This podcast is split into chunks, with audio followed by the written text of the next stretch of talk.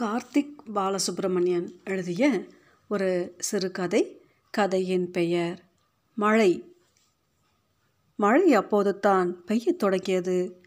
AR Rahman இசை போல மென்மையாக ஆரம்பித்து அட்டகாசமாய் அதிரத் தொடங்கியது.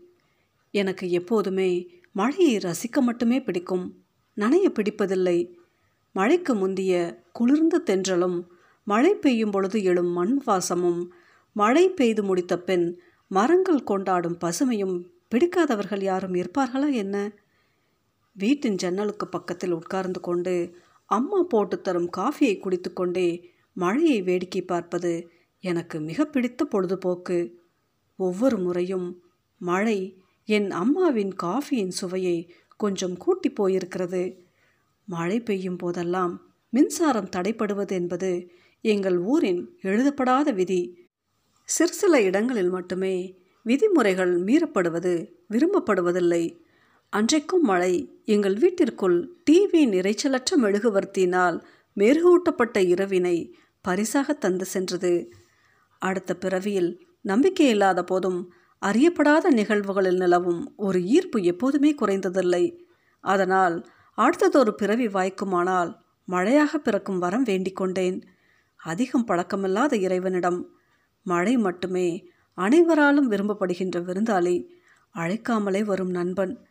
தீண்டாமை தீண்டப்படாத சமூக சேவகன் எதிர்பார்ப்புகள் என்று உதவும் துணைவன். இப்படி எண்ணற்ற கற்பனைகளுடன் உறங்கியும் போனேன்.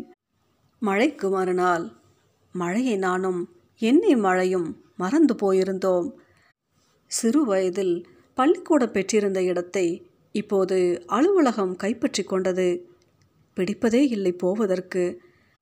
மிச்சம் வைத்திருந்த நேற்றைய வேலைகள் என் அவசரத்தை அவசியப்படுத்தின. அம்மா பண்ணி வைத்த இட்லிகள் நாளை உள்ளே தள்ளிவிட்டு அவசரமாக சென்று ஆட்டோ பிடித்தேன்.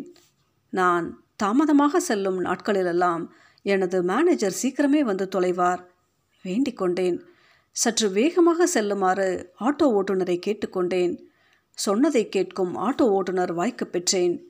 பைக்கில் செல்லும் பொழுது ஆட்டோக்காரனையும் ஆட்டோவில் செல்லும் பொழுது பைக்காரனையும் தூற்றும் ஒரு சராசரி இந்தியன் நான் என்பதை மீண்டும் ஒரு முறை நிரூபித்து கொண்டேன். மூன்றே வினாடி தாமதத்தினால் அறுபது வினாடிகள் சிக்னலில் சிக்கிக்கொண்டோம் அப்போது தான் அவரை பார்த்தேன். நடைபாதையின் ஓரத்தில் தன் இரு கைகளையும் மார்போடு அணைத்து பிடித்து கொண்டவாறு படுத்திருந்தார். வயது எழுபது இருக்கலாம் சுருளான பரட்டை முடி கத்திப்பட்டு வருடங்களாயிருக்கும் தாடி. என்பு தோல் போர்த்திய உடம்பு கண்டிப்பாக உண்டு. பல நாள் ஆகியிருக்க வேண்டும். பசி என்னும் கொடிய வியாதியால் பாதிக்கப்பட்டவர் போல் தெரிந்தது. இருப்பதை தெரியாதவாறு இருந்த வயிற்றில் இறுக்கி கட்டப்பட்டிருந்தது வேட்டி. இல்லை இல்லை துண்டு. அதுவும் நைந்து போயிருந்தது. அவரது உடல் குளிரில் நடுங்கிக் கொண்டிருந்தது.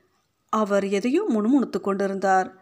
எனக்கு சுருக்கென்றிருந்தது இத்தனையும் பார்த்துவிட்டு அந்த பக்கம் திரும்பிக் கொண்டேன். அறுபது வினாடிகள் கடந்து போய் ஆட்டோ புறப்பட்டிருந்தது. அன்று ஏனோ மதியம் சாப்பிடவில்லை. வயிறு சரியில்லை என்று நண்பர்களிடம் காரணம் கூறினேன். மனது பாரமாக இருந்தது. அலுவலகத்திலிருந்து சீக்கிரம் கிளம்பிவிட்டேன். அந்த சிக்னலில் காலையில் பார்த்த பெரியவரை தேடினேன். காணவில்லை. அதன் பிறகு எப்போதுமே அவரை நான் பார்க்கவில்லை. இப்போதெல்லாம் நான் மழையை ரசிப்பதே இல்லை.